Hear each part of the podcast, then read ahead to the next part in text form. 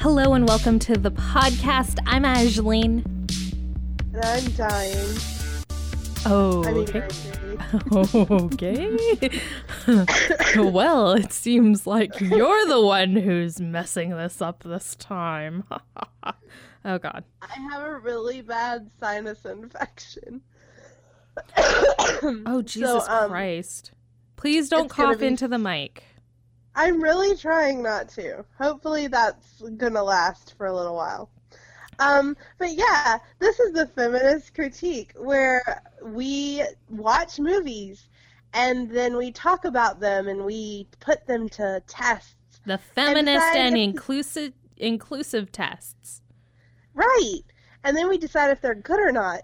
But see, fuckboys want to get hung up on the word feminist and get really triggered by it. Oh my And want god. to be like, oh, Akira's not a feminist movie, so why would feminists want to hate on it? Yeah, it, like I don't know for for our lovely listeners that do actually listen. Um now I understand that Gracie did not really like Akira, but that's okay cuz she like, you know, is allowed to dislike things, right? I actually liked Akira. Yeah, maybe there's some problematic shit, but um whatever. The movie came out in 1988. It was about a male biker gang and um like And and uh, and men had a problem with that. There were- there was quite a few. Now the thing is, I've uh, I've been trying to get a little bit more listenership, and I've been working really hard on doing that, uh, mostly on Facebook. But like you know, I created a Twitter and a few other things, right? Um, so I decided to share in one of my uh, anime groups on Facebook, and uh, most people were actually, you know, pretty okay with it. But you know, there was like two dudes who were not down with the word feminist, and uh, one of the or like another dude actually shared it in another group and was like, "Oh, now the feminists are talking shit about Akira. Fuck my life." And it's like, What? mm, Are you serious? yeah, it I'm was in the I'm in the one group. no, the other one Serious? Yeah, he shared it, and uh, Oh and most people were like, "I was at my desk laughing my ass off because these feminists were talking shit about Akira," and it's like, okay, I- listen, we are simply critiquing a movie, right? So that that's why we're here, and of course, you know, in the name, it it does come out like feminist, right? But there is a reason why it's called the feminist critique, the feminine mystique. It's a play on words. Also, feminine critique was taken, so whatever. we had to Not change to some shit. mention, both of us are feminists. We're not perfect, but we are feminists. And the entire point of our podcast is to say, hey, this movie's not inclusive, or it's really inclusive. But overall, it's a good or bad movie. Like, I gave my example Ghostbusters, super feminist movie, but it's shitty. Yeah, it's not a great like it was. It, it's not a great movie, right? But then you know, there's tons of movies. Most of the movies that we've done have not really passed a lot of the test, right? But that's okay because they're good movies, right? And we're just pointing out that you know, hey, maybe the world has a little bit more races in it than just white people and white dudes, right? I mean, honestly, the only month where we didn't have a good run was when we did rom com. Oh yeah, which is hilarious if you think about it, right? Because those are the ones marketed towards women the most. Yeah. And they're the ones that sucked. the most. But other than that, you know, we're just we're just critiquing movies, we're talking about them, we're having fun. This is a fun podcast. Right? And uh, you know, sometimes I make awful jokes. Sometimes I'm a bad feminist. So that's just how I roll. Anyways, let's get on to the movie cuz uh I'm done talking about this bullshit. Um Yeah. okay. and this week, we did Howl's Moving Castle from Hayao Miyazaki and Studio Ghibli. Ghibli. yeah. Ghibli? Uh, I don't know. Ghibli. Um, so the reason why I picked this movie is um, it, it's my favorite movie from uh, from him from Miyazaki, right? It is now he has come out with a lot of really good movies over the years. Um, from What's so interesting to me with Hayao Miyazaki is how many of his movies have female protagonists and are super feminist.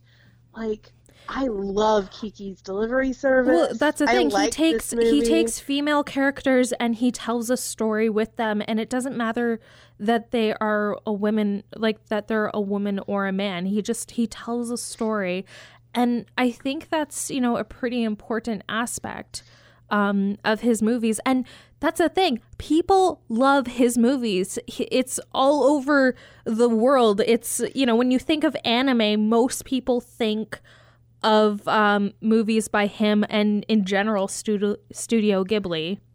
he was how I was introduced into anime. From Mm-hmm. what little I do watch, it was Kiki's Delivery Service. I watched Kiki's Delivery Service before I ever watched Sailor Moon Yep. as a child. And, And the only reason I watched Kiki's Delivery Service was because my mom saw it at the Disney section of the VCR tapes in Walmart, and she was like, "Oh, it's a cute movie about a little witch that does deliveries," and so she bought it, and I fell in love with it. Um, so now he, of course, has come out with several uh, different movies throughout the years. Uh, most notably, um, Totoro. Um, or I forget what the Spirited whole Away. Spirited Away, of course. Um, that one grossed me out. There's a lot of vomit. Um, he's uh, you know, Grave of the Fireflies. I don't know if that he did that one or, but um, I think. Oh, God, why can't I think today? Um, Castle, Castle in the Sky. Nautica. Nautica of the um of the Valley of the Wind. And then he also Oh, there's one more. Oh, Princess Mononoke. Which is was another big Secret one. World of Arrietty. Yeah. Yep. So oh oh and Ponyo, which is not my favorite. Uh, the, like on a scale of one to ten, that one's probably a four for me. yeah, it's I didn't care for it. But the thing with um, he has come, uh, Whisper of the Heart. There's there's just so many. Like he's come out with um, oh, it says that Grave of the Fireflies was not his, but it was, uh, Studio Ghibli's. So, um, but Yeah. yeah. So that's it. And I think He's- he's also working on a new one, um, at the moment. Who knows? Yeah, I'm pretty sure. But um a lot of his a lot of his movies do have um anti-war and feminist uh, themes to it. And um this particular one has both of those uh stories behind it and it's um it also explores the uh, theme of old age, depicting age as like a positive thing rather than, you know, this negative. Um, it talks about love, compassion. Um, that this this movie is really good. I at least It's I'm just gonna go right there. Time, it's the first time I've seen it all the way through. Okay. I've I've never watched this movie all the way through before. Um, now I have watched a lot of his films all the way through. This is one that I I don't understand why it hasn't gotten like as much exposure as some of the other ones he's done. Um, like I've seen Secret World of Arrietty all the way through. I saw Kiki's Delivery Service, Spirited Away. I've seen all of those, but this one was a little more obscure for me to find. Like I was lucky enough to get a copy from the library where I work. Where I've took it a, where where I have seen this movie countless times. I it's I think it's my favorite it's my favorite of them all and I ended up reading the book that it's based off of which is vastly different but uh, still has the same, you know, themes and stuff. I mean, he had to he had to change some things about this story, right? So yeah. um, here's some stats. Uh, so it was directed by uh, Hayao Miza- Hayao Miyazaki. Shut up! I'm really bad at this. Shut. I actually got the budget for this one. Oh, yeah, the budget was uh 2.4 billion yen, which is about twenty-four million dollars 24 million. US. And it was released Nova, uh, November 20th, um, 2004 in Japan. And um, box office um, was 23.2 billion, and that is 235.1 million worldwide, which, I mean, that is a success. Yes. Now- Definitely a very good, successful movie. Now, anime Now- is. Gracie, I hate to. Can I just pause for a sec? Yes. Okay. I quit. I'm sorry.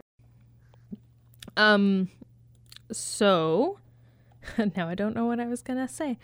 Um, so there's of course different voice actors. Uh, I watched it in English, um, and so did Gracie. But uh, the person who did Sophie's voice, uh, young and old in Japanese, was uh, Chi- uh, Chiko uh, Basho, and um, then Howl's was uh, Takuya uh, Kim uh, and um, the Witch of the Waste was uh, Akihiro uh, Miwa.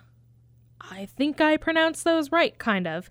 Um, Calcifer was uh, Tetsuya uh, Gashoin. Fuck, this is probably painful for anybody who's Japanese. Um, fuck. Um, so yeah, that's all I'm gonna say. Um, Oh, Markl was uh, Ske? Ryonosuke uh, Kami Ka. Yeah. So I hate and now the and yeah. and so, now the Disney English names that everyone knows. um, yeah. So uh, Emily Mort. Okay, so young Sophie was Emily Mort- uh, Mortimer. Mort- Mhm. Oh, I said it right. Woo! Okay, so she- Mortimer, yeah. Sweet. So um she's actually not quite well known as some of the other actors in this, but uh she was in um HBO's series um The Newsroom, Hugh she was in that movie Hugo, Shutter Island, um some of the other she was in uh she did a lot of like background characters or whatever for a bit but um yeah she's done like voice work she's uh been in movies um most recently she's gonna be in mary poppins uh returns as uh, jane banks Oh. yeah It's gonna be fun. I love Emily Blunt. I'm so happy that she's. I also love Lin Manuel Miranda. Why do we end up talking about movies with Lin Manuel Miranda? And i love him too um so also was uh jean simmons uh not the one you think from kiss but uh the actress um another english actress uh she a lot older she you know was in the um what the frig's the word called uh she was in like the golden age of hollywood right and uh she was in Mhm. movies like um well i'm trying to like look up ones that we might actually know um this is a lot harder than you think um but yeah, Yeah. she she did a lot of um oh she was in guys and dolls uh 1955 um spartacus uh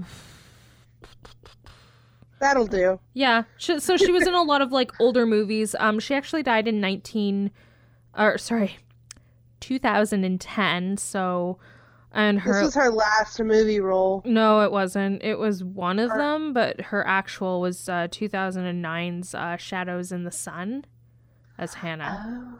Yeah. We um, also. oh, she was I in. love that Lauren Bacall was in this movie. yes. So that's actually I love Lauren Bacall. Yeah, that's actually what I wanted to um I wanted to talk about, but we're we're going to talk about Howl first. Um he it was Christian Bale. Uh Oh many of you know him as I'm Batman. Wait, Oh my god, I know he did the I'm Bat- Batman voice in this movie. I'm Batman. Did he really? he did the He did. I can't remember exactly what part, but all I can I wrote it down When in my he notes. was, oh my like, god, the he friggin- the Batman voice. when he was the thing. Uh, what's it called? Uh, like the demon bird thingy, mabobber. Right? Yeah, he did the Batman voice.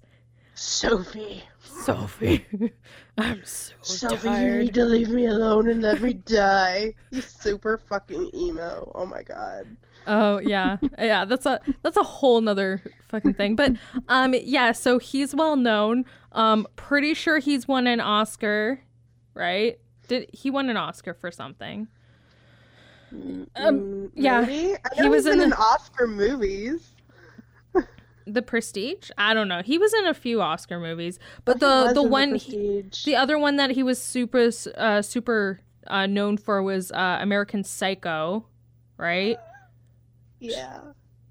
And then he was also in The Machinist, where he got down to like what sixty pounds or some shit.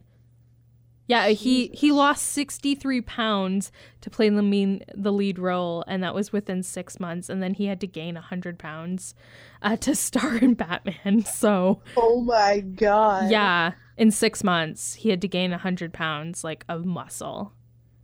Definitely the most iconic Batman of the past 30 years, I'd say. Yeah, I, I would have Except to for say George Clooney and his uh his black nipples. no. What a bat nipples and the bat Visa card. Um, fuck. oh my god. What about uh, Ben Affleck? He's a good Batman, right? He's okay. Um, okay, so also uh, the other person, of course, we want to talk about is Lauren Bacall, who is legendary. Wasn't she married to Humphrey Bogart? Yeah, she was like a lot younger than him. He died like 60 years before she did because she died uh, kind of recently, but not quite, um, in 2014. And That's what I was was about to say. I think it was 2014. Yeah. and like he died in I believe the 1950s, I'm going to say. Um Yeah, of of cancer. Oh yeah, uh, 57. He was a chain smoker. Surprise, he died of cancer. Yeah. So uh, but she of course is known for the golden age of Hollywood where she was in movies with um uh, with Humphrey Humphrey Bogart uh, to have ha- and have not in 1944. Um, she also made appearances in The Big Sleep, The Dark Passage. Uh, most notably, the one that um, I remember her from is How to Marry a Millionaire, which I fucking love that movie. Um, and then she was also in Designing Women. Um, she co-starred with you know some legendary actors, um, John Wayne. Um, anyways, yeah, she was in a lot of movies. Oh, and uh, the other one that was kind of notable was Misery. She was in Misery. hmm That was like not that notable, but whatever. I love that movie. I, I forgot that Josh Hutcherson was in this movie, but he was a baby. Oh my god, he played the cute little. He played cute little Markl. He Yeah. was a baby. Yeah, he was only That's a- twelve when this movie came out. Twelve? Yeah, Huh. I, I mean, wow, he's the same age as I am. Fuck. Um, and then of course, the most, uh, the one voice we all noticed was um, Calcifer's voice, which was Billy Crystal. Uh, most notably known for When Harry Met Sally, City Slickers, Analyze This, and of course, Mike Wazowski from Monsters Inc. I always associate him first and foremost with Princess Bride. Oh yeah, I guess he was in that too, eh? You want an MLT with the mutton li- nice and lean. He said to blave, which means to bluff. um oh and he's also most notably for uh hosting the oscars but never having won one i don't think he Love has it. yeah he how many times has he oh he's hosted Sorry, it nine times Holy shit. yeah so i mean like they keep asking him to come back so he's doing a pretty good fucking job Yeah, let's do it. um, so I guess we basically went through everybody important. Mm, yeah, I would say so. I mean, Oh well, Blythe Danner plays Madame Suliman, um, and I know sh- I know she's been in a lot of stuff, but I can't think of a single thing off the top of my head. She's one of those older actresses as well. um, Jena Malone was uh, Letty, the the sister. She was? That Yeah. was her voice? Yeah. Oh, oh, it's funny. That's right. You know what is funny is that Jena Malone and Josh Hutcherson were in the Hunger Games movie together at one point. Oh, really? That's- That's funny. Yeah, she was in uh, the second Hunger Games, and Josh Um, Hutcher pla- Josh Josh Hutcherson played Peeta. And then You know, like the Crispin Freeman had a very small role. He he's quite not- uh, notable because he does a lot of anime uh, anime voices, but um, he played the prince uh, for a very short time. But he's done voices for um, uh, Alucard from Hellsing, Kyon from Melancholy of Haruhi, uh, Suzumiya, uh, Itachi from Naruto, just to name like you know a few. I'm not gonna go anymore. I don't fucking care. Um, Yeah. kind of do, but whatever. So we can start talking about the movie now. Yeah, so um the movie starts off with um seeing the castle. Now this castle is a lot different from the actual book castle. Um like a lot different, but it's kind of got the steampunk magical element to it, right? Mhm. And the whole world is pretty steampunk if you look at it, right? Pretty much. Yeah. Uh, yeah, I mean it's a steampunk movie, if anything. And um, the castle is just kind of going through what they call the wastes, and it's kind of foggy out, and you hear the creaking of um, of this, you know, thing. Like this is a monstrosity of like metal and like, I mean, yeah, It's so creaky. yeah, it's it's pretty fucking creaky. I mean, you know, I guess it's run on magic. Yeah. Um, and then it cuts to uh, Sophie as a young woman sitting at a hat shop making hats.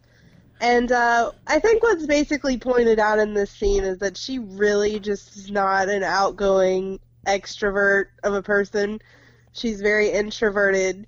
She's more happy to sit there and sew stuff on a hat than go out and have fun with her coworkers and Yeah. Yeah, exactly. Like they all say like, "Hey Sophie." Well, the one lady is like, "Hey, are you going to come out with us?" And she's like, "No, I'll just, you know, finish these up." And they're like, "Oh, but you've worked all day." And she's like, "Mm, "No, I'm good. I can just, you know, finish this up. I'll close up, whatever, right?" So she's Mhm. she's very quiet and um I guess you could say not quite sure of herself. Maybe. Yeah. So she's not a very confident person. no. Um and you see that now the thing about this movie is the scenery, right? So you see the scenes of this uh this village that she lives in which uh looks like it's in a valley, right? Um Right. but there's, you know, trains and then there's um streetcars like this is a pretty big city and there's also a river like running right through it right? So this is you know a, a pretty bustling town but it is not the largest town in uh in this country. But there is as you're going through it you notice that there's a lot of parades and there's a lot of soldiers and you know you're kind of just following sophie through this world and kind of getting immersed like into it.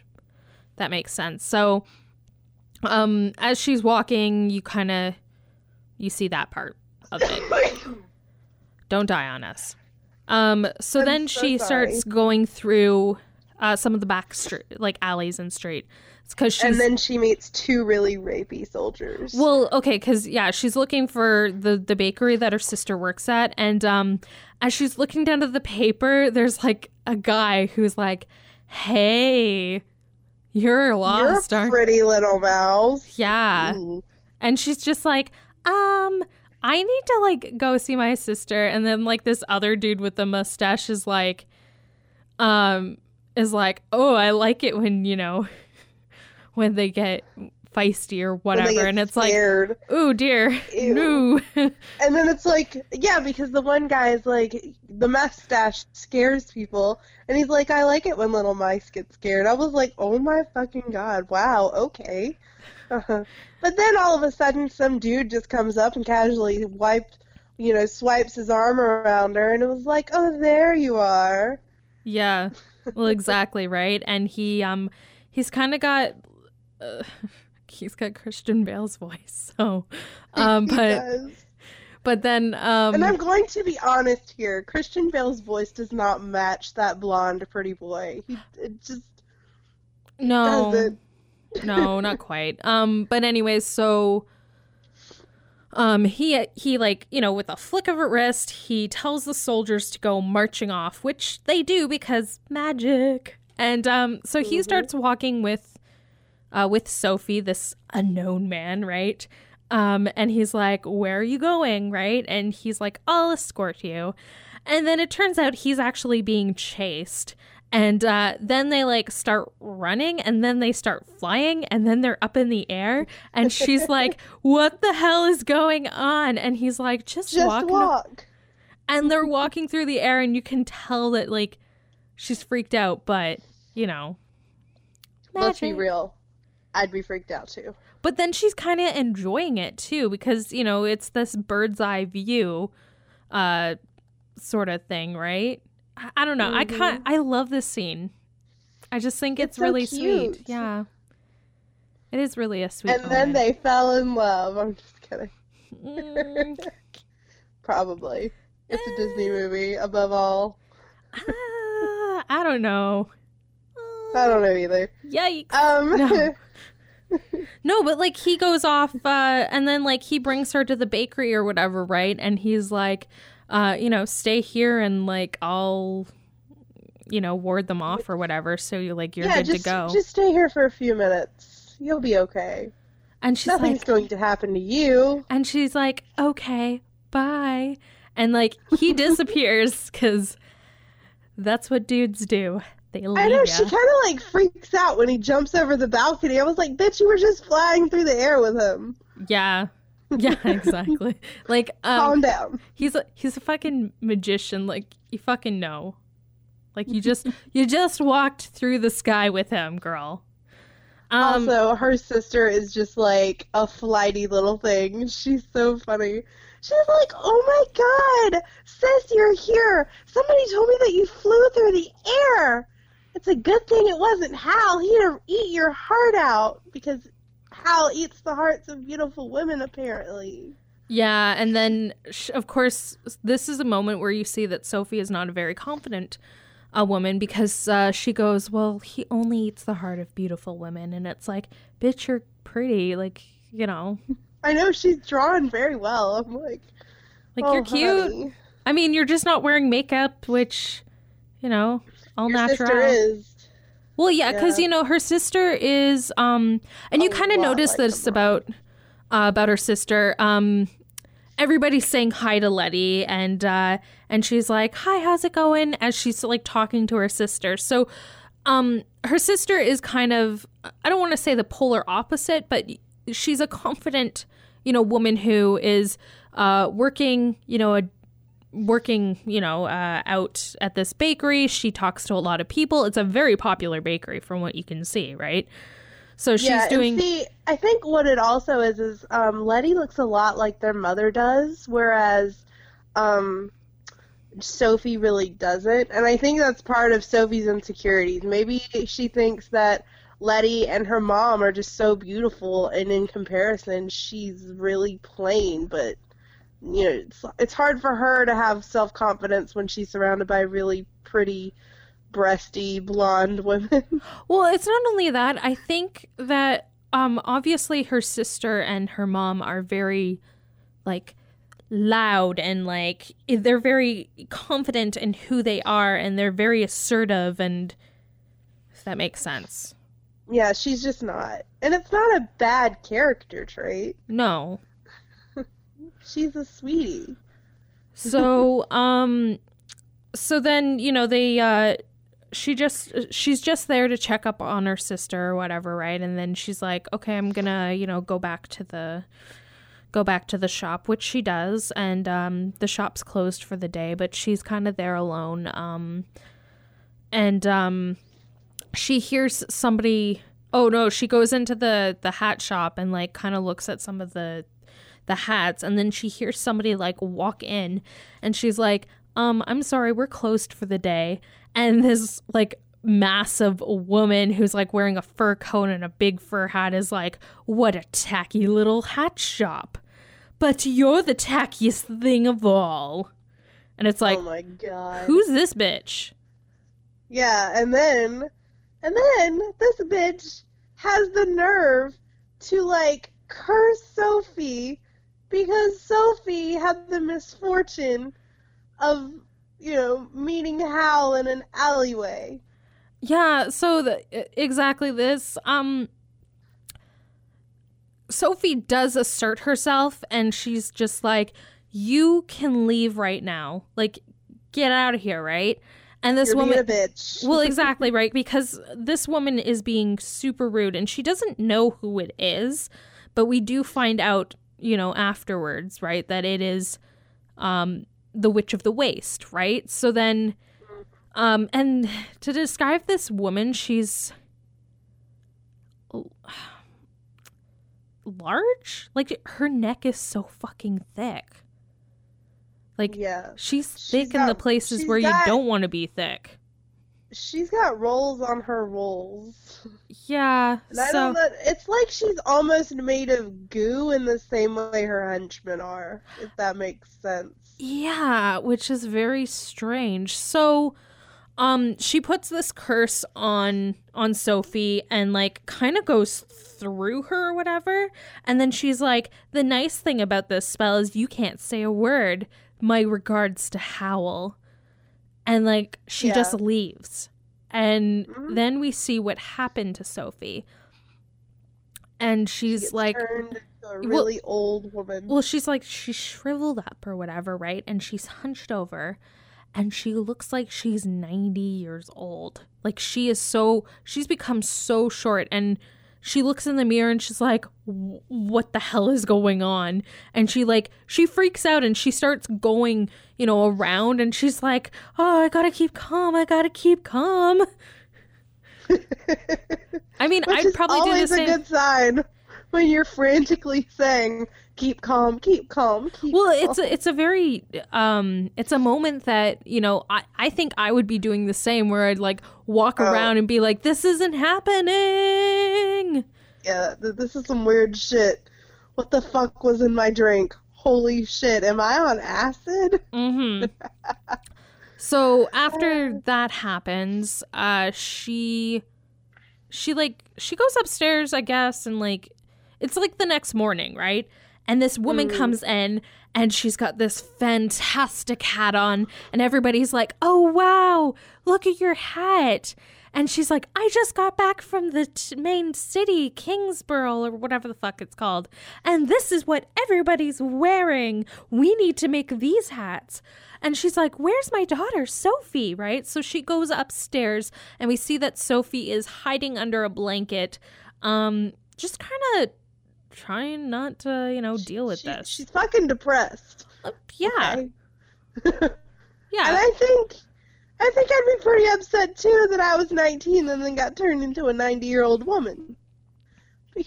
I'd be uh, I'd pretty I'd be pretty down in the dumps. mm-hmm. Mm-hmm. Exactly, right? So um her mom knocks on the door and she's like, Don't come in and her mom's like, God, you sound like a 90 year old woman and Sophie's like, I'm just sick. I'm gonna stay in bed and rest all day. And she's like, Well, okay, bye. well, yeah, exactly. like, God, woman, bring bring her daughter She's some a chicken terrible soup. mother. I'm just gonna put that out there. Yeah, She's she- fucking horrible. She ain't great, but She makes my mom look like a saint. Also, happy Mother's Day. Are you saying that your mom's never mind? Um, you're the one who said it, not me. Okay, so well, she's not listening. so then uh, the next part is Sophie like gets up, looks at herself in the mirror, and she's like, you know what? This isn't Fuck so this. bad. You know, finally my clothes match, you know, my uh like my age or whatever, right? And she's like, I'm just gonna have to figure this shit out. So she starts like going around, uh she changes her clothes and uh gets some some food from the kitchen and like she's going on a journey sh- to She's wherever. gonna find that witch of the waste and make that bitch change her back. Exactly. So like, you know what? Yeah, she's depressed for like a little bit, but like she kind of just pulls up her bootstraps and she's like, "Okay, we're just going to we're going to roll with this." I'm gonna be optimistic. And I think that's like one of her dominant qualities is like even when shit is rough, Sophie's like, That's okay. I'll figure it out. Like at first she might be upset, but then she's like, I got this. Just give me a minute. Mhm. exactly. Like she she's walking up this hill. Oh my god. And she like looks back and she says, Oh my god, I can still see the village from here. I haven't gotten anywhere. I hate being old. And then she sees the stick and she's like, Oh, well, that'll make a fine cane. That'll help. And then it turns out that the cane she wants is uh, like a scarecrow on a pogo stick. yeah, and has a head for a turnip or yeah, turnip she for a head. hates turnips. She hates turnips, which I get it. Turnips are gross. Why would They you really eat them? are. They're like, you know, a potato's ugly brother. and potatoes are ugly enough. Yeah, like That is not a cute least, vegetable. Well, yeah, at least potatoes are like delicious, right? And like that's all they're good for. But turnips, like they're ugly and gross. Well, Sophie's like, oh.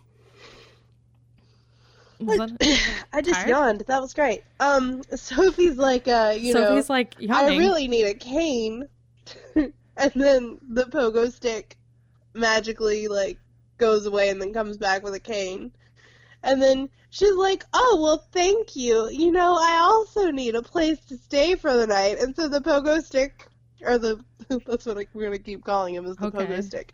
The scarecrow on a pogo stick just starts bouncing away. She's like, "Oh, I'm rather clever in my old age."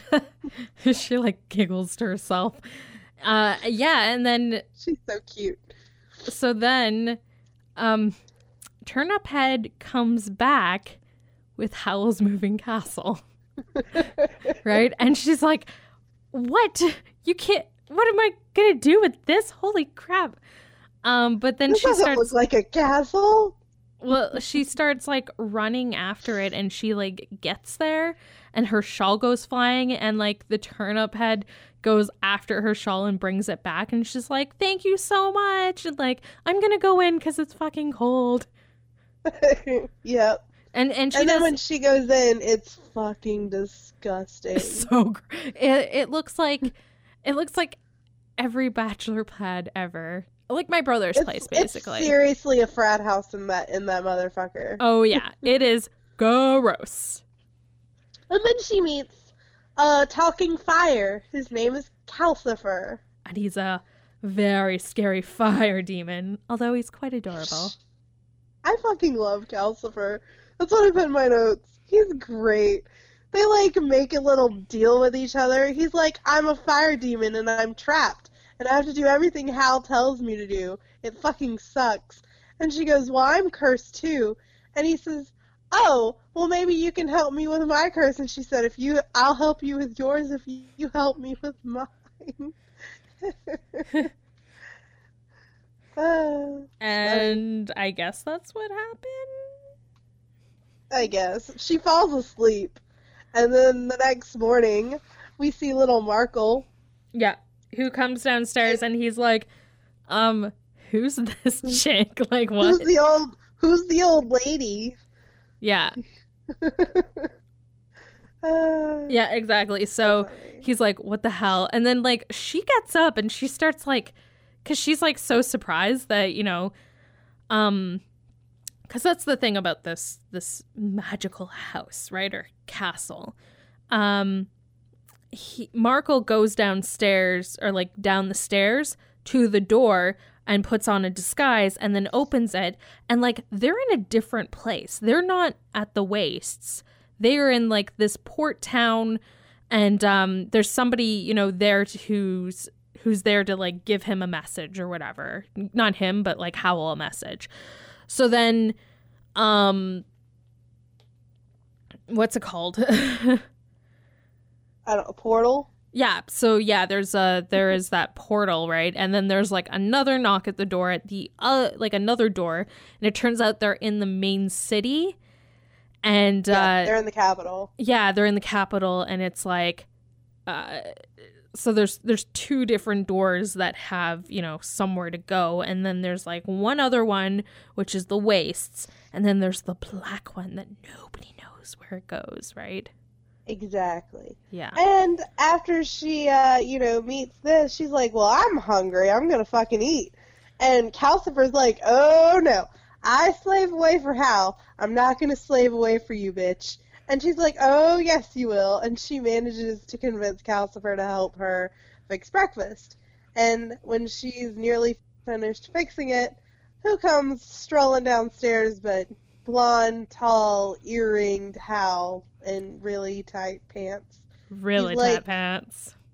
He's like Yeah. the 20 year old version of the Goblin King.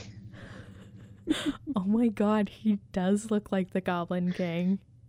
From Labyrinth? Like, that was my first thought. he's I was so like, David Bowie. Bowie's, this is David Bowie's son in cartoon form. Oh my god. You never saw it that way before, did you? no, I didn't. Oh But now you can't ever unsee it. You're welcome. oh my god. You're you're awful. Which is why I was so glad he got rid of the blonde hair. Yeah. It helped a lot. That blonde hair was just not doing it for me. Yeah. Which is funny because the Goblin King was uh, the reason for my sexual awakening in, in middle school.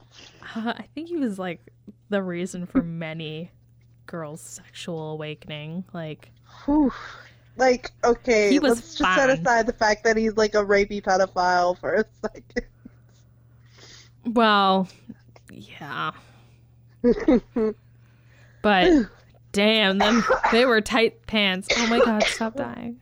Please stop dying. I love you, Gracie. I'm sorry. It's not your fault. Ah, Um you guys should have. We were supposed to do this podcast two or three days ago, and we couldn't do it because I was really dying then. Like, now you can actually hear me talk, so. So, um, yeah, like Howl doesn't seem, you know, phased, but the, you know the fact that there's he this really old. doesn't. He was just like, uh, so Oh, how did you get here? and she's like, "Oh, Calcifer hired me as a cleaning lady. He thinks it's disgusting in here. Obviously, a fucking lie, right?" And like, Howl's like, Right. "Huh, cool. I guess maybe. I suppose you can Sure. stay." Just don't get carried away. Yeah. Uh, God, and then they sit down to eat, and she's like cleaning crumbs off the table, and then like Markl has three, like two spoons and a fork, and they're all filthy. And Yeah. he's like, these are the clean ones. yeah, exactly. And then what's the what was that next part or whatever? And it was like Oh. I know how like is like, what's in your pocket? And she's like, what? And then she reaches in her pocket, and there's a spell from the Witch of the Waste in it. yeah. And then, like, Howl eats two bites of his breakfast, gives the rest of it to to Calcifer. Calcifer, and then goes upstairs for a bath. Um, and then after breakfast, Sophie's like, "I'm a fucking clean house.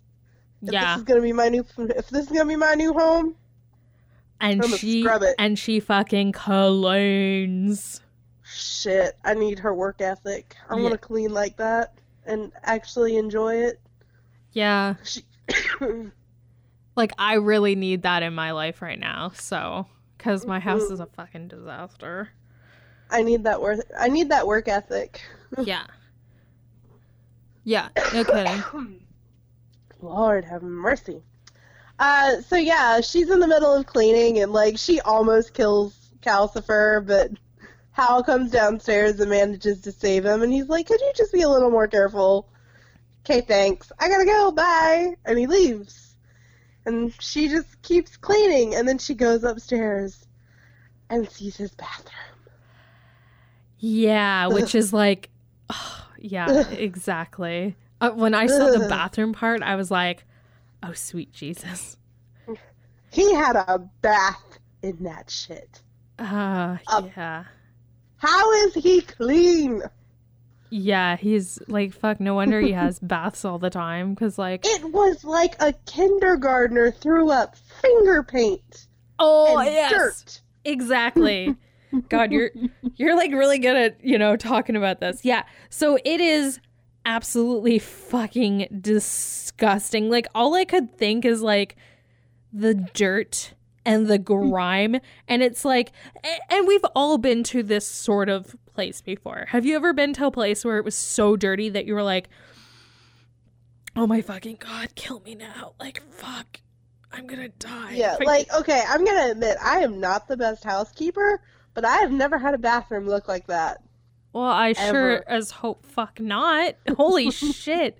The thing is, I I haven't either, but like I've lived in um I've lived in pretty gross places before and you know, this was in my younger years when uh like I moved in with a boyfriend and like his place was like oh girl. Oh girl, no. No, it was gross. Oh, have you ever seen that YouTube video where the guy and the girl are in a in an apartment together and he's like, "Babe, you don't understand. This is a magic table. I put dirty dishes on this table and they magically clean themselves." and she's like, "What?" Yeah, I know. And then um and then the like the laundry. He's like, I put my laundry on the table and it magically gets folded and put away and the girlfriend is like, Are you fucking serious? And she finally gives up and she leaves. And so he calls the cops. He's like, I don't understand. I guess she must have sat on this table. And the cop's like, I have one of those at my house. But that's the thing, like that ideal or whatever, right? Um like I don't want to say like the magic thing, but I'm not saying that all women are cleaner than men because that sure as fuck is not true, right? But yeah, I lived women's a women's public bathroom is a horrible place to Oh be. god, sweet baby Jesus, yes. Um, but I I lived with my brother for two years, and um, about two years after I had moved out, it's like I haven't been living there for about three years at this point, right? So, oh no, almost four years. Okay, so then he um he sends me like or no, I went to visit like two years after, and I was like, hey, when was the last time, like, you know, make sure your bathroom's clean and stuff. And I was like, hey, when was the last time that you cleaned the bath mats, right?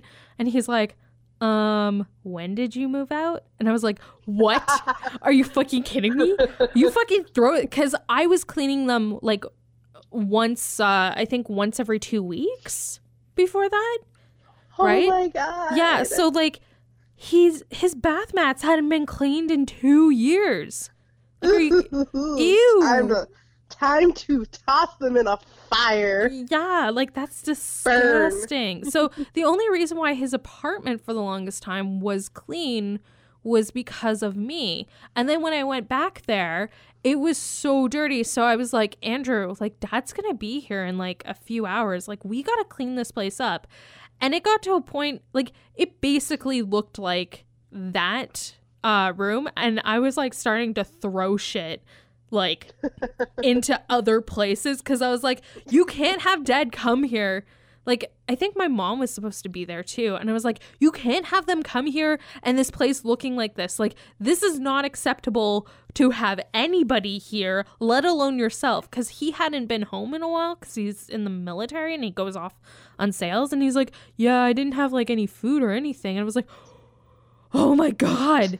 Like and that's the thing. I was buying food when I lived there for 2 years. I was buying food. I was like you know, making sure that the place was like livable and like I left and like it got it went it went to hell. Hell in a hmm. handbasket, like fuck. Hmm, hmm, but that's his own problem. I'm not his fucking mother. Obviously. Anyway, Sophie cleans the bathroom. And then later on, Howl comes back in the middle of the night. He's pretty beaten up. Like, there was this really quick battle scene where he fought some shit. And he's like a bird monster person. Yeah, he's like a bird demon or some shit. I don't know. Anyway, he comes home, and when he peeks in uh, behind the curtain, he sees Sophie sleeping, but Sophie's not old. She's young when he looks at her, Yeah. which is important for later for theories. Um. Anyway, so he goes upstairs, and then he tells Calcifer, you know, make him a bath. So while he's getting his bath, Sophie gets up, and she and Markl go to the market. You know, but then in the background there's this sinking battleship, and then there's like this warship well, okay, going yeah. overhead. So okay, so basically what happens is they go down to like the market or whatever, right? And uh they're buying a few things. And um they get to the like fish seller and the guy's like, "Yeah, they were caught fresh this morning or whatever, right?" And then somebody's like, "Did you see what's in the harbor?" And he's like, "Lady, we're closed, right?" So that everybody goes over to the harbor and there's a battleship coming in that is like it, it is seriously damaged and there's sailors like jumping out into the there's people bringing out their boats like their fishing boats and stuff and there's sailors like jumping off of the warship into um uh, into these boats and stuff, right? And then there's um, the the next part is a bomb drops, right? And it's the middle of the harbor, and it goes up, and everybody's freaking out, right? And then there's a plane going overhead, and it starts. Um, there's papers flying out of the plane, and it's uh, enemy propaganda, right? Um, Mhm. and the thing in this movie is there's no actual villain. The villain is war. Yeah, And, and, you that's can pretty obvious. and like this moment is is a terrifying moment for anybody who is like Yeah, you and know and while it's happening, I believe one of uh, the Wicked Witch of the Wastes, like uh, Goo Men, is there as well. yeah oh and they kind of hide too so Yeah, anyways so, sophie I goes up as soon as this is happening she starts running towards um towards the house to to get uh to get out of there right and they get back and uh as soon as they get in she's like you know huffing and puffing right but then you hear this fucking scream Oh my god, this is the best part of the fucking movie for me, and I have a rant. okay How come? Shit, hold on. oh, I'm sorry. Howl comes running downstairs, and his hair is red, and he's clutching it and screaming, Oh my god, what have you done? I told you not to get carried away with your cleaning. I'm hideous. Yeah. Oh, and his hair is like ginger, right? So, like, fuck anybody who's actually got red hair, right? What? Well, because he comes down and his hair's like red, and he's like, "Look, I'm hideous," and it's like, "Fuck you, man." Yeah, Anybody who has red hair is like, mm, "Bitch, no." I How fucking I fucking am a redhead. I'm a redhead. I'm like a strawberry blonde, you know? That's like a nice. got a lot of red in my hair. Fuck you. and your whole gingers have no souls bullshit, okay? Okay, I was not gonna say that. I come from a proud line of fucking gingers. I just happen to be the only woman in my family who has who isn't a ginger. Like, he's talking about, oh, my red hair, it's hideous. And then he, like, literally starts sobbing Yes. about his hair. Sobbing. yeah. And he's uh and he's on that chair and uh and, and she's like she's like what the fuck is even going on, right? So she like tries to comfort him and like, you know, puts I her hand on yeah, she puts her hand on like his thing, and there's like he starts turning to fucking goo, right? She's like, "There, there, Howl. Like we can change it," and it starts turning black, and she's like, "See, now it's like good," and he's like, "If I can't be beautiful, I can't, I can't live." Being ugly. Yeah, and she's like, "How fuck, uh, bitch? What?" So like she pulls apart, and she's like, "I've never been uh pretty in my entire life, you asshole." And she like goes running right? off into the wastes, right? And it's raining out there, and she's like getting soaking wet, and she's kind of by a lake or whatever, and she's she's sobbing because she's like, she's had a day. Yeah.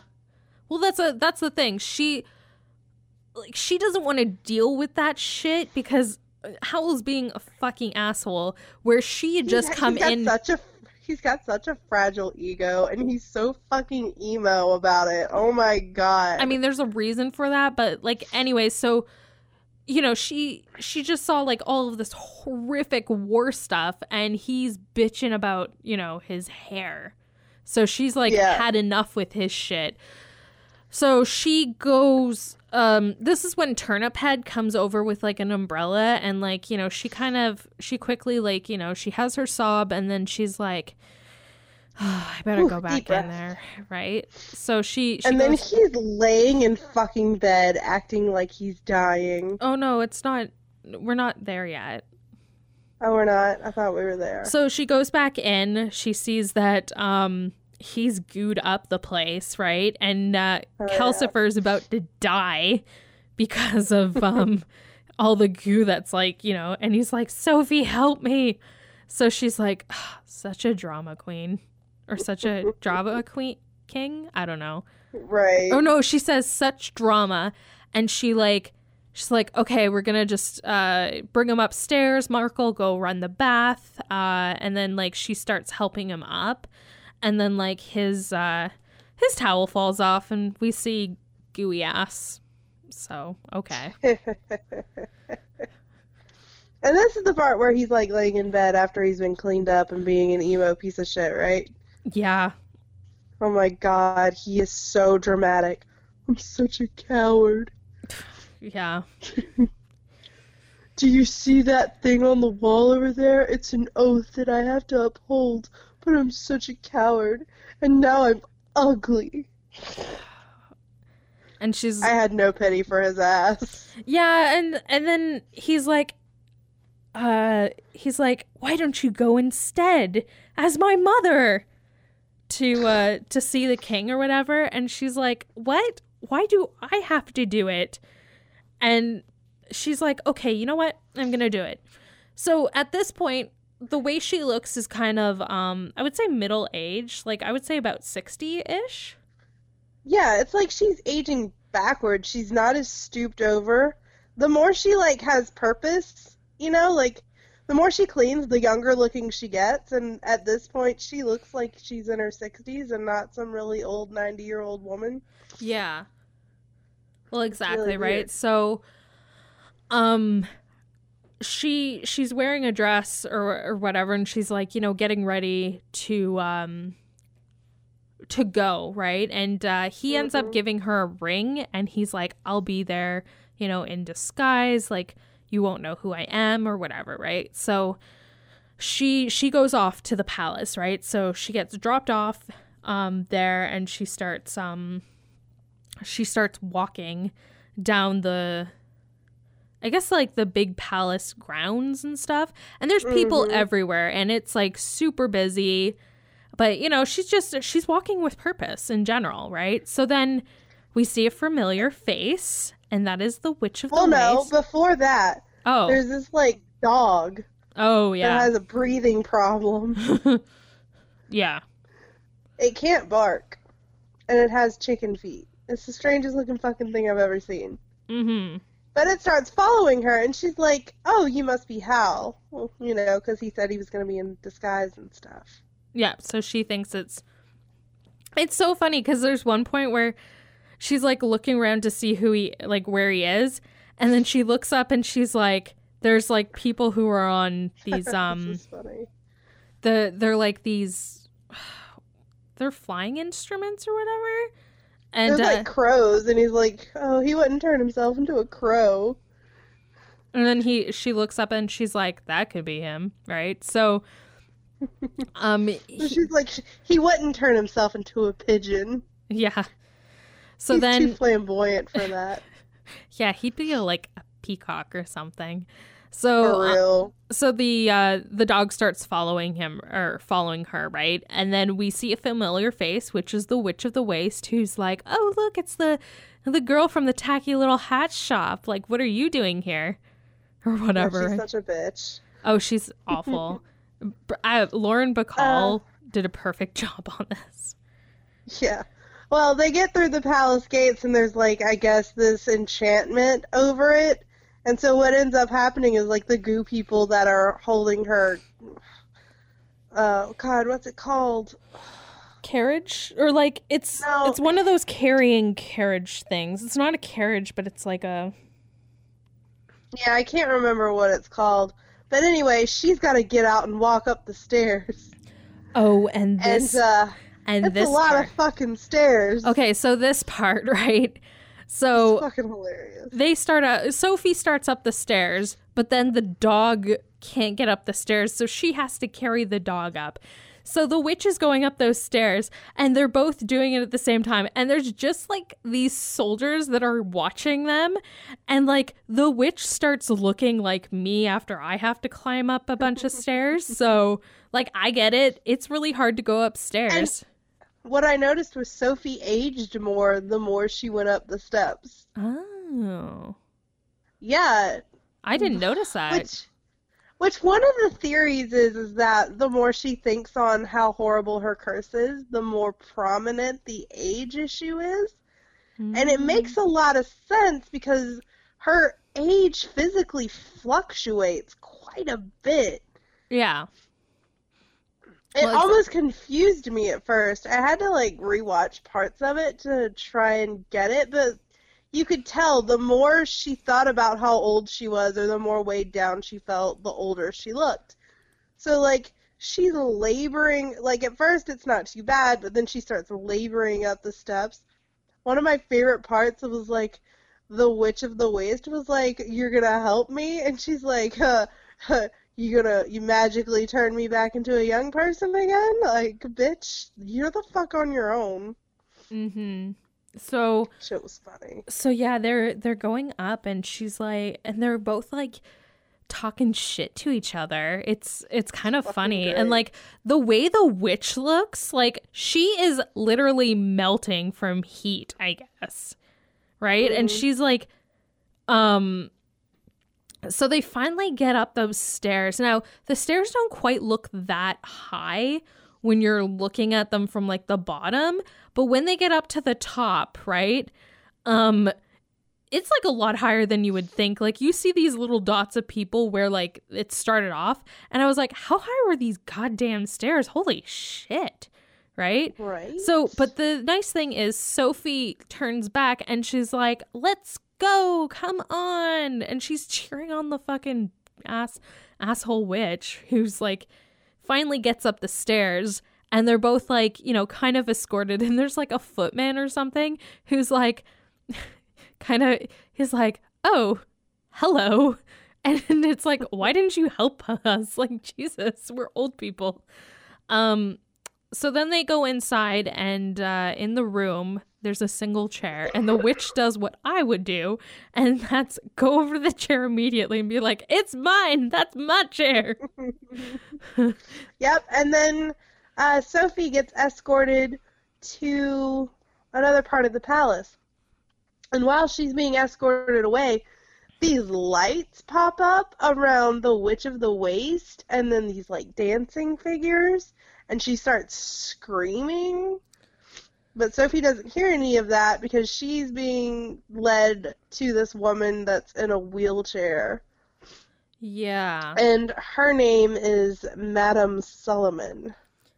yeah, who is I guess the if we had to put a face say- to a villain, I think. probably be the closest.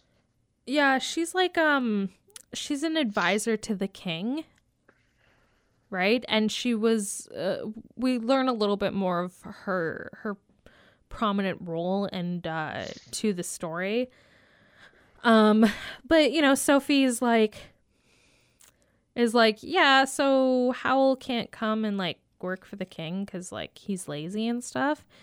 And He's lazy and he he has no courage. Yeah, and it, and then you know S- Suliman is like, huh? Well, I actually know Howl a little bit more than you would think, right? So, Mhm. and it turns out that Howl used to be her student. Also, weirdly too, you know all of those like kid helpers of hers, Yeah, they all kind of look like young Howl. They do. Is that It's weird? fucking weird. She's a weird woman. yeah. like she's talking with you know she's like oh like he was going to be basically my successor but then he decided to be selfish and use his magic in a selfish way and now he's going to turn into a monster and then they wheel in what's left of the witch of the waste and she looks like a really old like wrinkly pile of flesh she like looks like my grandmother. Oh god. As soon as I saw her, I was like, she reminds me of my grandmother. Holy shit. Oh wow. Oh, is that an awful thing to say? Because Yes. cause she kind of did remind me of my grandma. um but anyway, Suliman is like, "Oh, what you don't understand is like we decided that magic um isn't a good thing for the kingdom anymore. So basically every time a magician got invited to the palace, he or she was having their magic ripped from them. Um, and uh, all of a sudden the king shows up supposedly and, uh, yeah. And the king's like, like, the king is like, you know, we're not going to actually do this more or whatever, right? And uh, Madame Suliman's like, huh, well, you seem so articulate today about this sort of thing. But then right at that moment, um, something touches down and, or no, another king comes in and he's like, Suliman, I have a new plan for battle. We're gonna get him good. And it's, it's like, oh wow that's a really great double this time yes. and then he walks out yeah, so it seems like the king is actually, you know, an inept piece of shit yeah. Yeah. Ugh, He's terrible. So, yeah, there's um that. so Suliman wants to basically you know since she has Howl here she wants to take his powers and she sicks her she starts doing this weird thing where like the the room begins to fill with water but it's not really water it's all an illusion Mm-hmm. um and then uh Howl's like whatever you do whatever you do don't look down but of course you look fucking down because it's like you're floating Yeah. but um, he manages to get her and the dog and the witch, the witch of the waste, up and out and onto a flying contraption.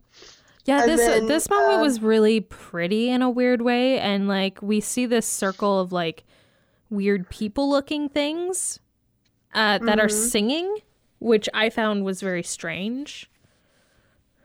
Yeah, there's a lot of strangeness in this film, but I think that's just typical of most anime. There's always like a weird, strange element that you're not going to see in American uh, animation. Yeah.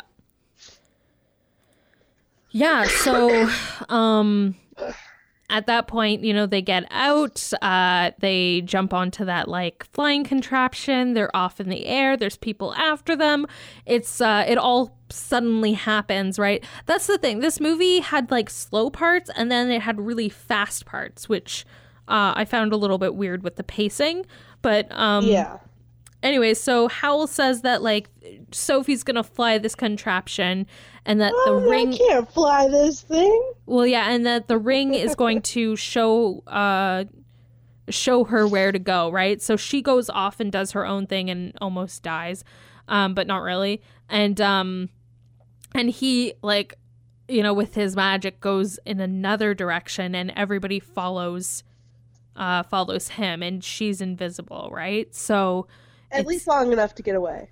yeah so um then they get towards the castle and the flying contraption because they don't know how to stop it uh you know goes right into the castle and like breaks shit Yep. so fun Yep. Um, but you know, after they have their little adventure, they you know rest and get some sleep, and you know, Markl's like, "Why the fuck is this other lady here?" yeah yeah this uh, this Uh. part i found really strange because it all kind of i don't know if this happened within like a few days or like you know or mo- or weeks or something like are they living happily over a span of weeks or is this only a few days like it doesn't really say much about that right Yeah. so And all you're getting, all you're getting out of uh the wick, the Witch of the Waste is, what a pretty fire. yeah the the witch is like fucking got dementia or lost some her shit. mind. yeah She's she, she's got She's been- dementia. Um, so, anyways, uh, they end up. Um, Howl like gets back, and then he like fixes the castle so that there's more rooms and like everybody's a little Yeah, bit more. I do want to point out though before this happens, there's that one scene where it's like a dream sequence, I guess. Or maybe it was, you know, actual is where Sophie wakes up and she's young. And she follows a trail of blood and feathers. Oh yeah, And Into then she his finds room. Howl and he's just, you know, covered in feathers and he looks he he's he's fought a lot and so he's like very weary and she makes you know mention of like oh my god you know like you need help and he's like you can't help me you know i'm gonna die a monster voice. basically I'm Batman. Yeah.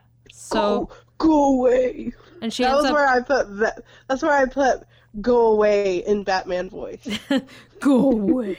Um, yeah. So she. away. So this ends uh like.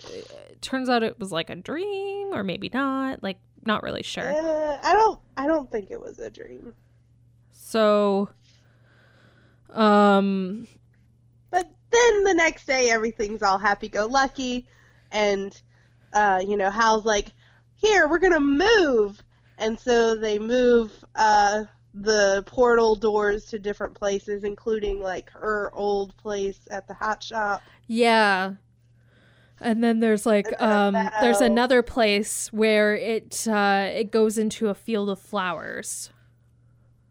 Yeah, and it's really pretty. Yeah, and this this part's like really cute. Um but basically uh it was like his old study place uh that he used to like he used to study there for exams uh his and that like he used a little bit of magic to make the flowers grow so pretty. Right? And it's Mhm.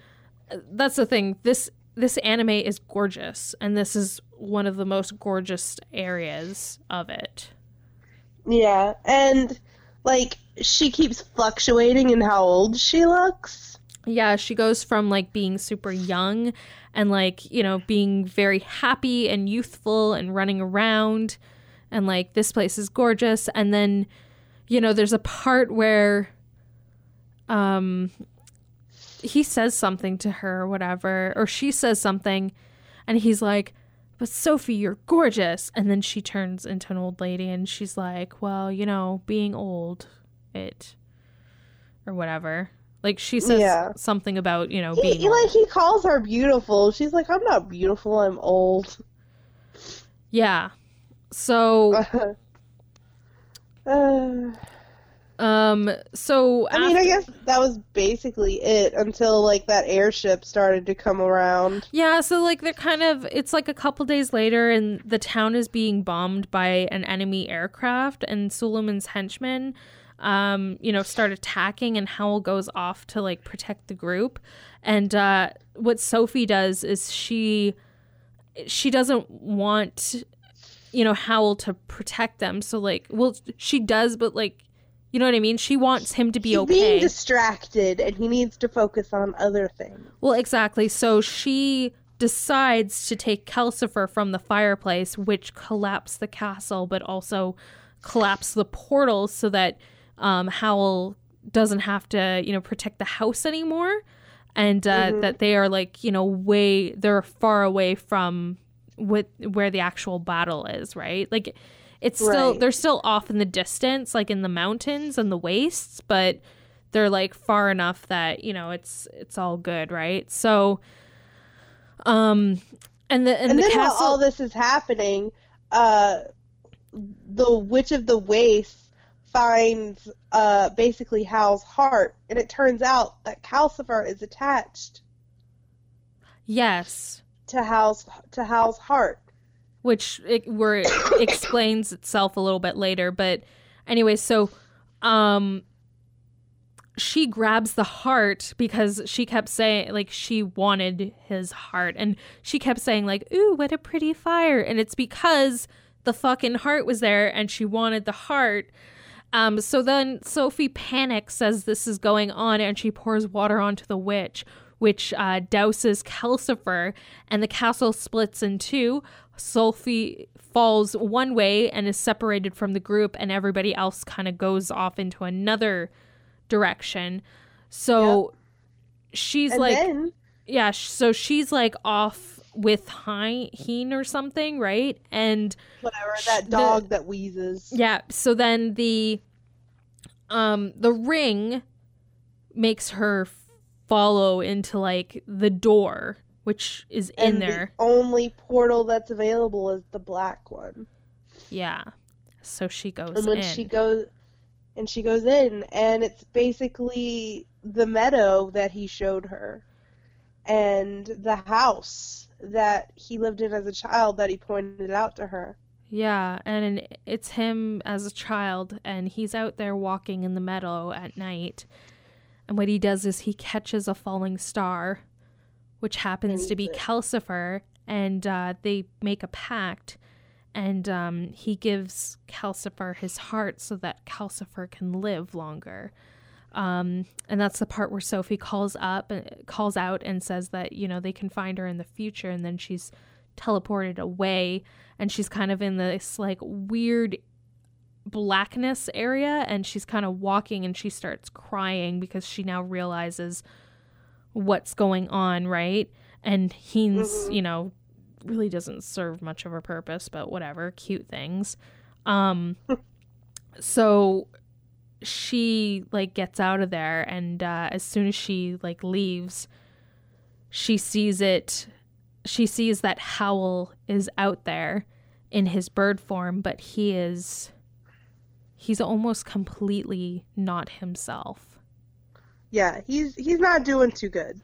And it's because his heart has been weakened and Calcifer is dying. And um So she So- has to get to Calcifer. she actually kisses him, which heart. is like okay, gross, but whatever. What? Doesn't she kiss him? Like in his demon? Yeah. Um But at this point she's not old anymore. Yeah, she's young. Uh, and her oh, she had given her hair to um to Calcifer so that he could move uh Yeah. so he could move the building after the time the portal so her hair's short. Also, I want to make a note. In the book, the part where Calcifer like changes the like the house into like a new house or whatever, that part where he goes up and he's like blue and kind of scary looking. Mhm. That's what Calcifer looks like in the book. Oh, cool. Calcifer is not cute at all in the book. He is a very scary fire demon. He is a scary fire demon.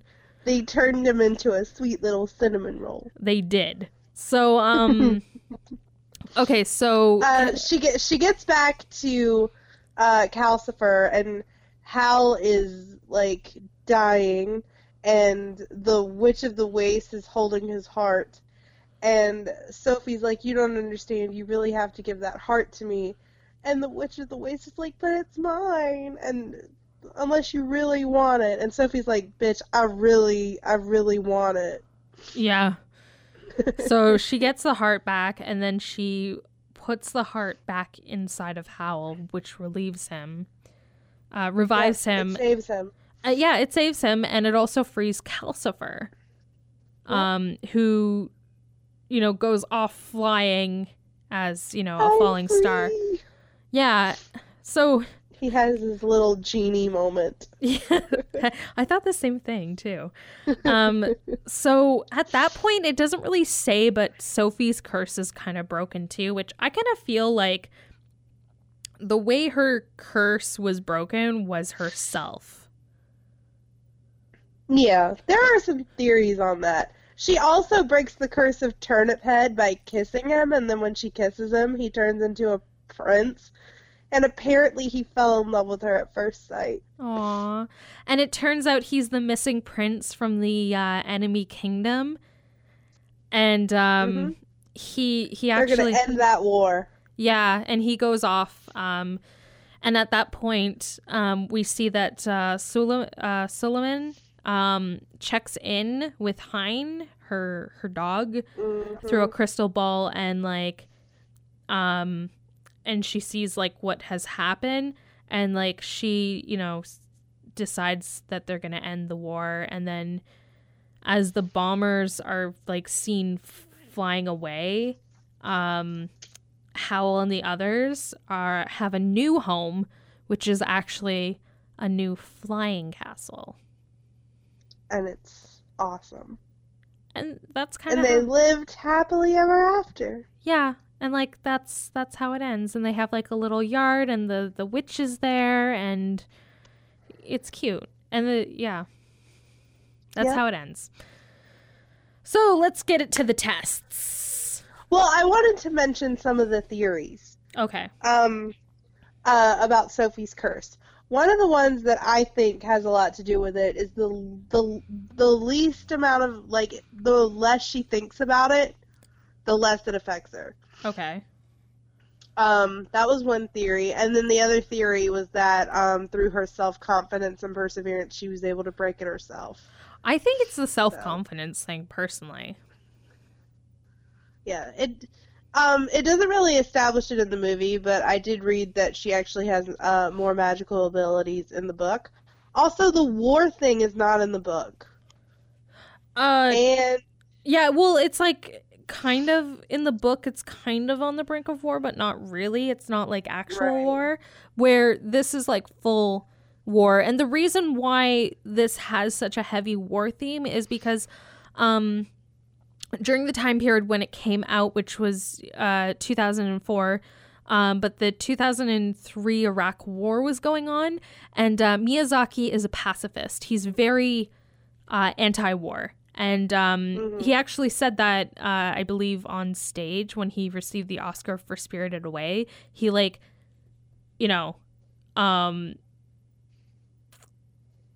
yeah, he like really, he like said that he was a pacifist, right?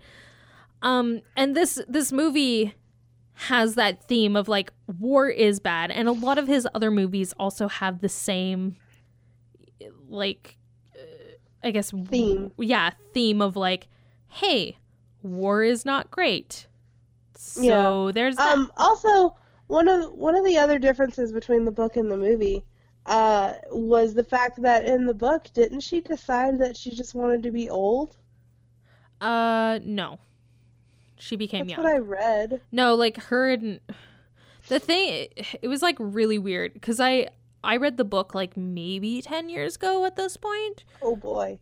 Well, I mean it was a long time ago and I like remember that there was like a happy ending with like everybody like pairing up, but like she basically um she became young again and like her and Howl became an item, right?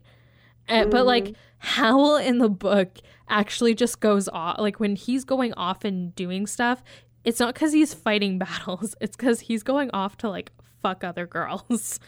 like he's a womanizer. what a great yeah. what a great guy. Like he's not a good person in the book. He's like kind of an asshole. He's not that great in the movie, let's be honest. No, he's not. He's yeah. He's kind of a fuckface. All right, so tests. Um, all right, we got our Bechdel test. Two named female characters who have a discussion about something other than a guy. This is a pass because uh, um, Letty and Sophie, who are sisters, have a conversation about, you know, themselves and not really, you know, like, oh my god, you flew in from a balcony, you know. Yeah, but not just So- that. Like she had a conversation with the witch. She had a conversation with uh so like Madame Sullivan. She had a conversation with um her mother like about stuff Yeah. that wasn't to do with Howl. Exactly. Um, the racial Bechdel test, where two people of color have a conversation um, on screen about something other than a white person. I guess from a technical standpoint, um, it would be a pass They were because they were white characters. So. They were white characters. Yeah, Yeah, they were I well mean, like the I mean actors in the original were Japanese. Yeah, so but that's, like the thing though. Like pass. her her name is Sophie. His name's Howl Calcifer Markl. His name is Michael in the actual book. Like Mhm. these are they were white white. people. They they're white people. Like in the book Okay, and in this, they're white people. So We'll give it a fail then. yeah, Um, Mako Mori, a female character whose main, who has a character arc that's not dependent upon pushing a male's further. This is a pass because Sophie's real character arc is about breaking her own curse. It's not really about helping Howl. That's just something that kind of happens because she wants it to. yeah, So, uh, Duvernay test two uh, is when a person of color or minority has their own character arc that isn't centered around helping a white person's character arc. Um, they're white people, uh, so this is a fail. I guess technically Calcifer, right? No, I'm just kidding. uh, sexy lamp. You can replace a female named character um, with the sexy lamp from A Christmas Story, and it wouldn't affect the plot. Sorry, Letty. Yeah, Like, it's it's the scene that won't do anything, it's you know, to I- change the plot of the movie. Yeah, I mean, that's the thing. Letty, as a character in the book, is like, sh like way more prominent. Like, she actually has Yeah. another sister in the book too. Named Martha, right? Yeah, and like, mm-hmm.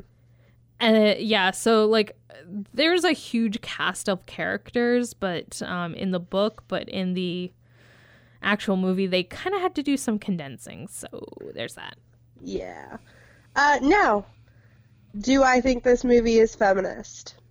I think so, yes. I think the message is very feminist, where it's about a woman who's, you know, making it on her own, and she really does everything. Like, Howl doesn't really do anything except protect them at the end. Yeah, Like, she's the real hero of the story. She manages to break everyone's curse. Yeah, the and that's the thing. She is the main. She's the main character in this story, which, which like we said before is quite prominent in um, Miyazaki's films. Miyazaki He- He, usually tells stories Yeah. about women rather than like he does. You know, guys are in it, right? And there are you know, um, there are other stories that he has done where you know there are guys, but this one is predominantly about um about a woman, right? And uh and his other ones have. So he he does he's always had uh feminist themes in his other movies whether it's, you know, Spirited Away which was about um And they're always feminine and they're always strong. Um, and they don't rely on their sexuality, yeah, you know? which I mean that's It's not it's not exploitive when he uses female protagonists. honestly i think a lot of people could learn a lot because like this is anime that's very uh very very widely known and i think a lot of uh people could learn from him and telling stories and how to write you know women as as characters that are fleshed out and you know don't rely on their sexuality about um like even Yeah. in this movie Howl doesn't rely on his sexuality either. Like he loses that rakish womanizing aspect of his character. Like it's kind of like it's not something that's prominent. It's kind of like a little bit of a a rumor thing like oh he eats the hearts of beautiful women. But other mm. than that that's not so and yeah. and yeah he's like a little bit of a turd at, at the beginning. But i think him he also like learns a very important lesson too I also think he's a very well intentioned person. He never comes off as evil no or cruel or anything. He just he comes off as, as kind of inept and like super fucking into his appearance. well i think there's also Very- the fact that he doesn't have a heart right Yeah. so here's this here's a but kid he's not selfish. Well, no, but like when he was like when he was, you know, 12 or whatever, right? He like gave up his heart. So here's a guy who does not have his heart with him, right? So there are times where yeah, he is acting a little bit selfish or very kiddish or because his heart hasn't emotionally developed. exactly. Mm-hmm. Um. So, do you think it's a good movie, Aislinn? Fuck yeah. I will always think this is a good movie. I do too. I really liked this movie. It was nice to be able to watch it from beginning to end in one sitting, first of all. Um, second of all, I really think that the characters were um, diverse in their personalities uh, and purposes. Great story. Um, it did get a little confusing, but it wasn't as bad as some anime that I've seen that just Yeah. I can't follow. yeah. Uh, so yeah, I would definitely give this a uh, a good movie approval, um, and I would recommend that people who don't even like anime should watch it. Honestly, I think that this movie should have won an Oscar too, but I'm also biased because the movie that won that year was like, um, shoot, what was it called? It was like one uh, Wallace and Gromit, Curse of the Were. Ugh, That was the one that won the uh, animation Oscar that year. rude. Yeah, just think it it could have been this amazing movie, but Instead, it was a stop motion animated film about an old man and his dog. have you seen that movie? No, Oh, okay, so maybe it is good. I don't know. I don't know. I just I'm not a fan of that kind of stop it, stop animation. Yeah, I mean it was no Chicken Run. Yeah, I mean, I didn't really like Chicken Run, and I think that new movie called like that has the chick from uh, Game of Thrones in it as one of the characters. I don't know. I just don't like that type of clay animation. it just looks weird. Anyway, Yeah. uh, So yeah, I think that's kind of all. I want to apologize for being sick. And thanks for everyone who uh, managed to listen to this podcast without turning it off because of my coughing. I hope you like coughed away from the microphone. Okay, I got super quiet. Gracie? Yeah, I kept trying to mute it. Yeah. Oh, I don't well. know how well of a job I did. You actually didn't cough that many times, so. So. Yeah. Anyways, um, so I think that's kind of all. Do we have to add anything other than like our, you know, stuff? Yep. Um. Okay. You can contact me on Twitter at South of Grace. Uh, our Facebook page is the Feminist Critique Podcast.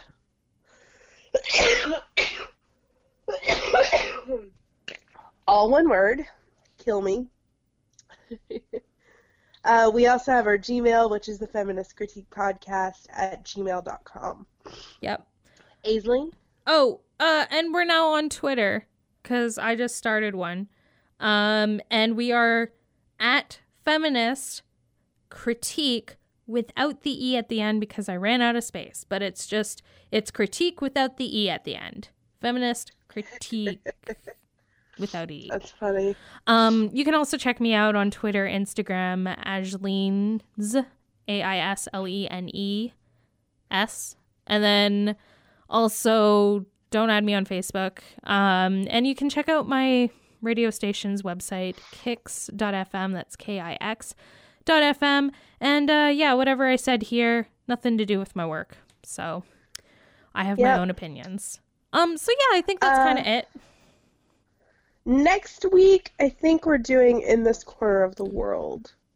Yeah. Well, what's the other ones we had to do? Oh, your name and Yeah, Your Name and Ghost in a Shell. okay. So yeah, we're gonna do in this corner of the world because uh, that has some themes that uh, I'll, I'd also like to talk about. So Yeah, Aisling picked everything this month. I did.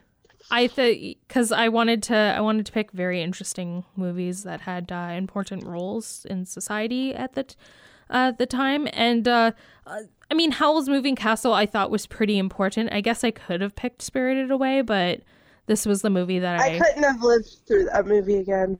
oh, really? Really It's didn't way like too it? much vomit. Gross. Um. Anyways, so thanks again for listening, and we'll see you guys next week. Bye. Pew pew pew. Bye.